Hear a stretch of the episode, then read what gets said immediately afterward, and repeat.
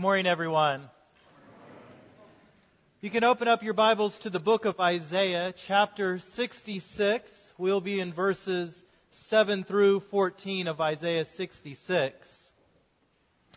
Now, the book of Isaiah was written to the people of God, first warning them of the coming exile, next comforting them in the midst of exile, and finally, at the end of the book of Isaiah, pointing them forward to their release from exile. While it's set in a particular historical context, any reader of Isaiah can see that the Lord is not only promising what he will do in the immediate future to save his people from physical exile, but what he will do eternally to save his people from spiritual exile. This is why Isaiah has been called the fifth gospel, because it tells us so much about the work of Christ to save a people exiled from the blessings of God's presence through their sin. In our passage for this morning in Isaiah 66, we have a great promise of peace for exiled Israel. But as we read this passage, we also see that this promise extends beyond the particulars of Babylonian exile in the 6th century BC to include how the Lord Christ will move to save his people throughout history.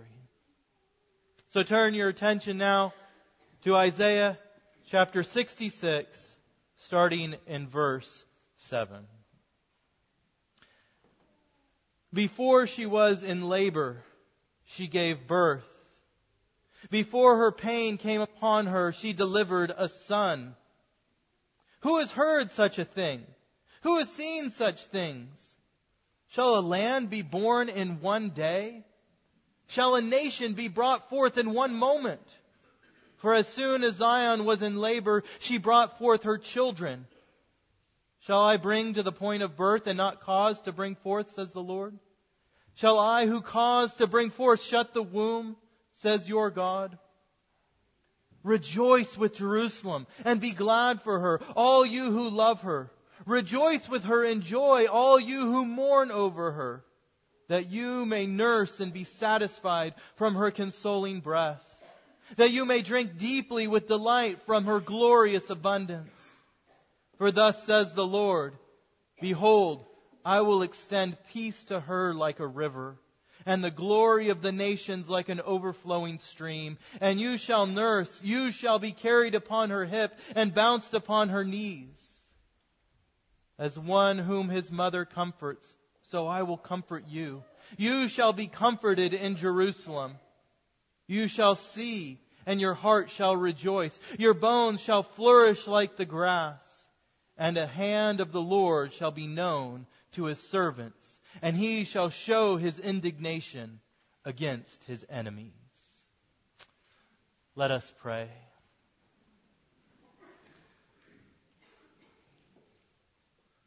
Blessed Lord, who has caused all holy scripture to be written for our learning, grant that we may in such wisdom hear, read, learn, and inwardly digest them, that by patience and comfort of your holy word, we may embrace and ever hold fast the blessed hope of everlasting life, which you have given to us in, your, in our Savior, Jesus Christ. Amen.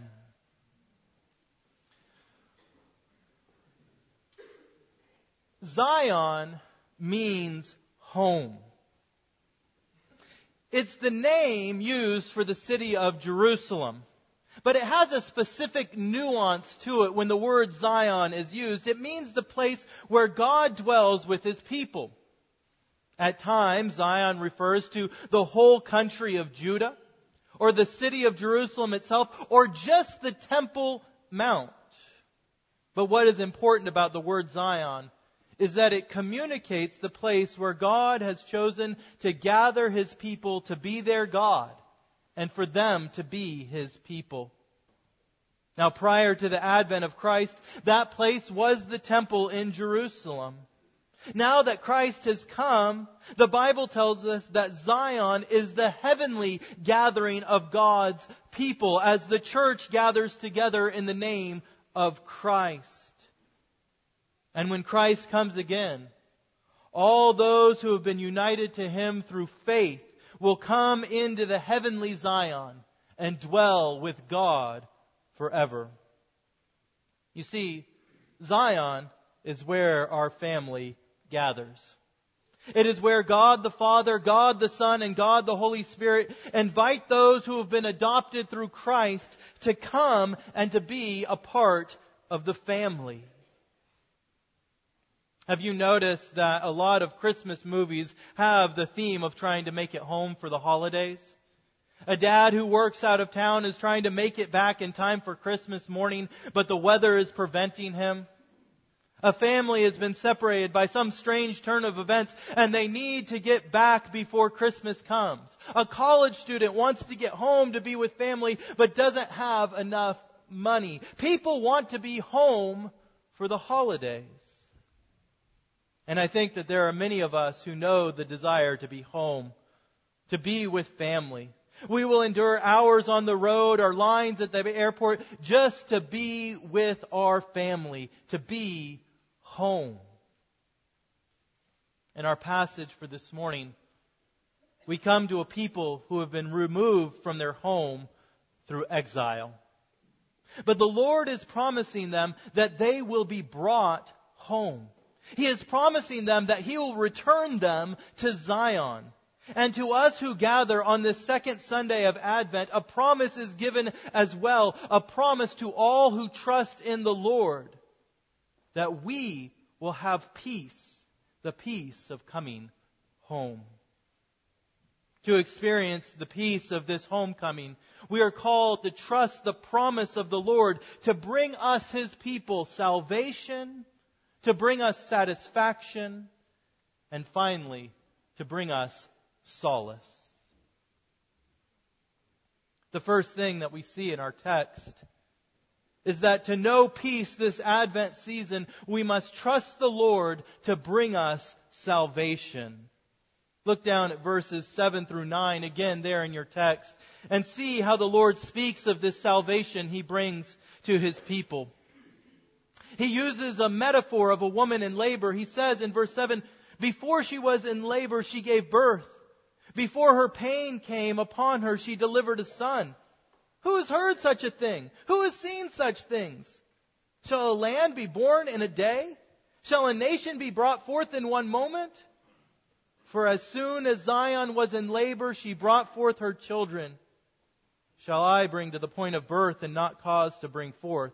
Says the Lord. Shall I, who cause to bring forth, shut the womb? Says your God. In these verses, Isaiah uses the image of a mother giving birth to illustrate the rebirth of Israel in Zion. You see, these words are written to a nation in exile, a nation that had been destroyed, taken captive, and dispersed throughout a foreign land, a people removed from their home. But a promise is being made. A promise that the Lord will cause Zion to give birth to a new nation. A promise that in an instant the Lord will bring salvation to his exiled people and return them to their home. The prophet frequently speaks of a woman in labor to illustrate his point. Yet here the tone changes. You see, before the image was of a woman who was in labor but gave birth to the wind, that is, to nothing or of a woman who came to the point of birth but had not the strength to deliver. This is a picture of a people in exile, a people without a home. But here we have a picture of something very different. We have a picture of a woman giving birth without pain, without the travail of labor. Now, I have been in the delivery room when babies are born.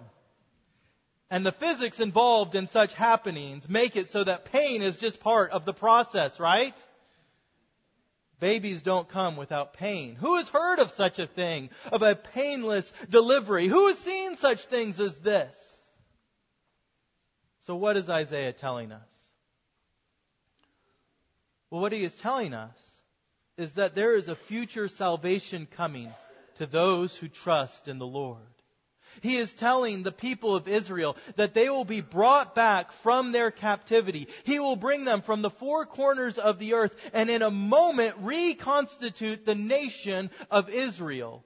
A nation and a people will be born in an instant. Now, when we look back on history, we know that the nation of Israel was rebuilt following their exile to Babylon. We know that Cyrus issued a decree to return the Jews to Israel. But they didn't know this would happen. Actually, there wasn't really any earthly hope that this would happen because exile meant the end of a nation. It meant there, there was no home to return to. But the prophet, inspired by the Holy Spirit, says that Zion will give birth to a nation. Salvation is coming to God's exiled people. They will be coming home. No doubt Isaiah, with this image of a painless birth, is alluding to the curse in Genesis 3:16. Here the curse of the fall brings the, per, the, the pain of childbirth. Our first parents, Adam and Eve, were placed in a perfect home of fruitfulness and peace, but through their sin, they were exiled from this perfect home. And pain is a sign of this exile. Pain was not the way life was supposed to be brought into this world, but sin caused travail. Now life would only come about through hardship. Nevertheless, here we have a promise that the Lord is working to undo the curse of sin. He is bringing about a time when the effects of the fall will be reversed and the exile is going to be undone. God's people who caused their exile through their sin will be forgiven and brought back home. Salvation from the curse is promised to God's people. And if you, this Advent, would know the promise of the Lord's peace, then you must trust Him to bring about such a salvation. A salvation that addresses the effects of sin in your life. A salvation that aims to undo the curse. What mourning, what tears, what pain has stolen your peace this Advent season? What fears, what worries, what anxieties have taken your rest? What is keeping you from feeling at home for the holidays? Trust the word of the Lord, for he has promised a great salvation from the curse of exile to all who trust his son, Jesus Christ. He has promised a day when all the effects of the fall will be undone and we will be brought home.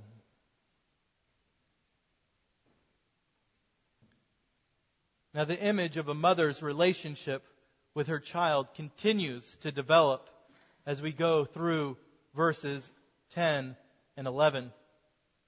At first, we saw that the woman has given birth without pain. Next, we will see that the mother provides for her child with abundance. Look at verses 10 and 11. Remember, this is being spoken to a nation in exile. And it says, Rejoice with Jerusalem and be glad for her. All you who love her, rejoice with her in joy. All you who mourn over her, that you may nurse and be satisfied from her consoling breast, that you may drink deeply with delight from her glorious abundance. To experience peace, we must trust the Lord to bring salvation and next, we must trust the Lord to bring satisfaction. Zion has given birth to a people, and now Zion will sustain and satisfy her children. You see, when the Lord led Israel to Canaan, He promised His people that it was a land that was flowing with milk and honey. That is a land that would satisfy all of their needs. Yet he also warned them. If they disobeyed the covenant, if they rebelled against the Lord's commands, that the land would cease to produce, that their fields would be barren, and that their families would suffer want. And this is why Israel is mourning over Zion in verse 10 because their home no longer satisfied their needs. The milk and the honey had ceased flowing. The Bible speaks of sin like a blight on the land. It causes it to rot and decay and the crops to fail to bear fruit. And Israel had seen how the blight of sin had caused their land to go barren. But there is great hope there is a promise made. Three times the word for joy is used in verse 10. Be glad, rejoice with joy. Why? Because the Lord will bring satisfaction to his people through Zion once again. He will provide all their needs in abundance and they will be fully satiated. Isaiah uses the perfect image to capture the idea of satisfaction. There's nothing that I can think of that is more content than a baby who has just finished nursing.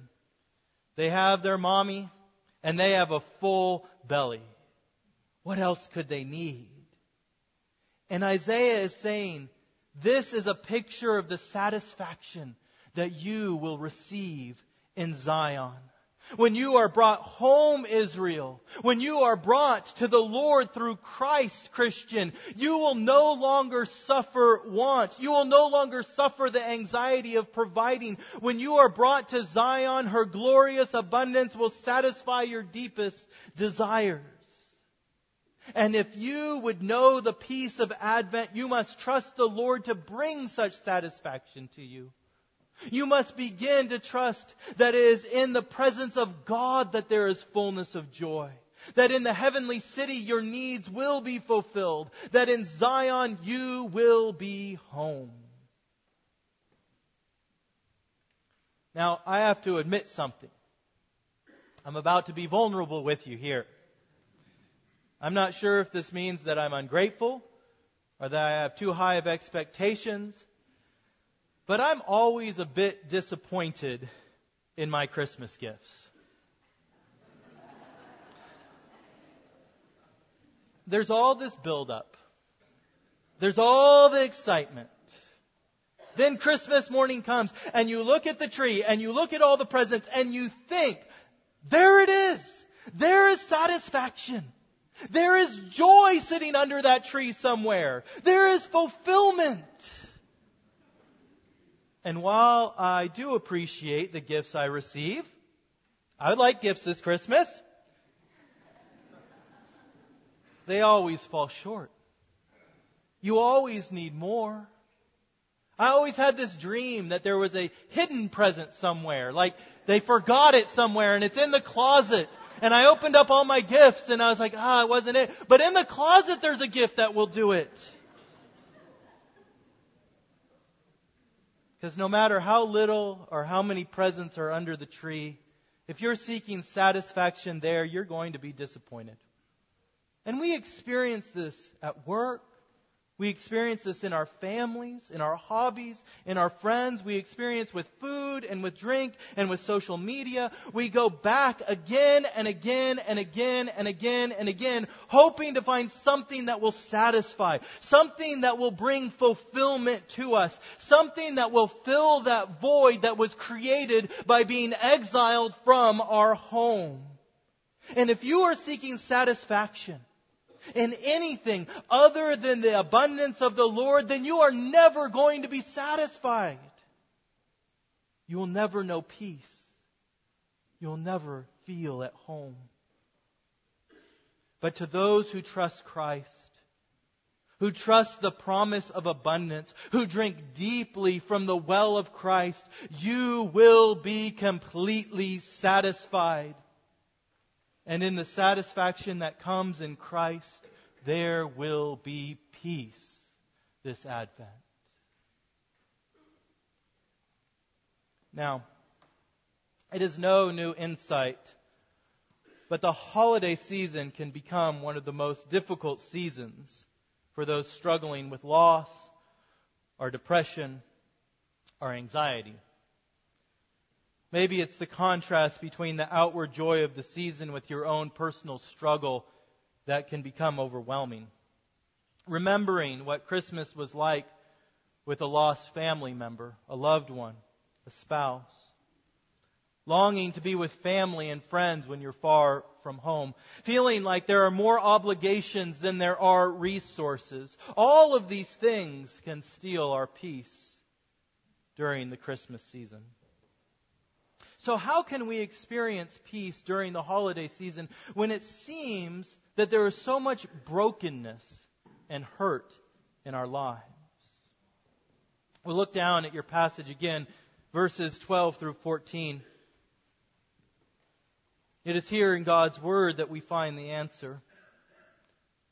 Verse 12 For thus says the Lord, Behold, I will extend peace to her like a river and the glory of the nations like an overflowing stream.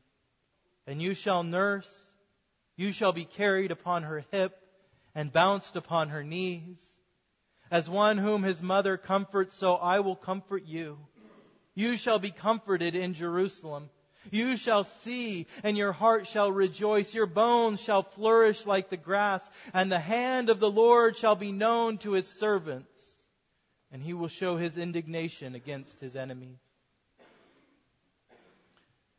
You see, God promises that he will save his people.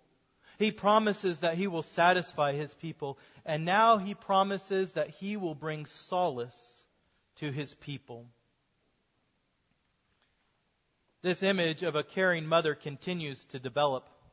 First, the mother births. Next, she provides. And finally, she comforts her child. When you're young, you have no shame in calling out to your mother for comfort, right? You skin up your knee, you stub your toe, you get scared of the dark, and you call out, Mama! And mamas hold their babies. They bring them up on their lap. They tell them, it's okay. Mama has you. And it makes it better. Now, when we get a little older, we are a little bit more reluctant to call out to our mamas. But still, when we are hurt or scared or nervous about life, there is a desire to come home and to be close. And Israel needed to be comforted in this time. They needed to receive solace from the Lord. If you read the book of Lamentations, you will know the horrors of exile that had taken their toll on the people of Israel. They were discouraged and they were distraught through living through the effects of their sin. They were living with the effects of the curse on their lives, but God has promised that He will bring peace to His hurting people.